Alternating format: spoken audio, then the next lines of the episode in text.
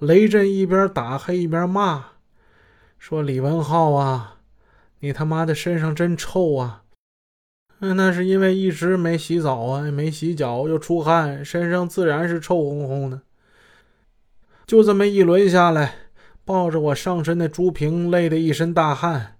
放开我之后，他使劲儿抽了我两个耳光。他说：‘你他妈的把老子累的都不行了。’他们告诉我说。”他们这办法能让哑巴都开口说话。口供大部分就是在这种酷刑之下做出来的。要是说不到他们心上，就来一阵。这一波人累了，就换另一波人。还有就是带背靠、蹲马步，把一只手从肩膀上扭到后边，另一只手从背后扭上去，用铐子连在一起。这叫二郎抬山，怕把手上弄出伤痕，手腕处呢，他们就用毛巾裹着。就这还要保持蹲马步的姿势。他们一个人站在旁边，手持警棍，负责监督马步是否标准。觉得不行就打几棍子。这种刑罚，只要是十几分钟，那两条胳膊就跟要从身上掉下来似的。头上的汗就跟水一样往下淌，眼睛都睁不开呀。只需半个小时，身上这点水都顺着汗淌光了，人就特别的渴，喉咙像着火了似的。几次下来，肿得连唾液都咽不下去。那会儿，就是有一杯尿放在嘴里，我都想喝进去。这时，提审人员就会端一杯水，站在旁边儿呃，自己喝，让我看着，我就觉得当时活的连条狗都不如。趁他们不注意，我就一头撞在墙上。我心想，我死了算了。但是由于那个房间特别小，我当时累的也没有力气了，撞得我头晕眼花，我没死成。他们一看，把我拉住，一顿拳打脚踢，说我不老实。在以后。再采取这种办法，他们就变成两个人一组，一人一边监护着我。还有呢，就是精神上的摧残了。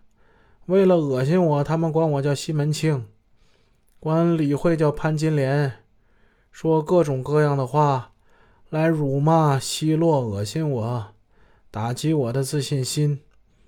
他们告诉我，就是要从精神上、身体上。全面摧毁我，搞垮我，让我生不如死，让我干什么就干什么，让我说什么就说什么。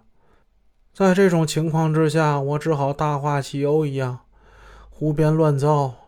只要你说到他们心上，就按照他们的意思说，他们就鼓励你，就给水喝，有时候还给支烟。如果说不到他们心上，那马上就翻脸。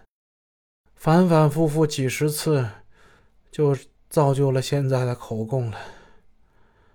在刚被捕之后，办案人员告诉我说，义城县到处都贴满了大字报，题目是《水浒新传》，看今日西门庆、潘金莲、王婆之下场。在大字报中，我就成了西门庆了。我听说后就觉得，不仅自己身败名裂，我还连累家人，我丢人现眼，我就觉得万念俱灰，没脸再活下去了，我就产生了破罐子破摔的念头。当时有办案人员告诉我，这个案子是通天的案子，有委员长批示，就是冤枉你又能怎么样？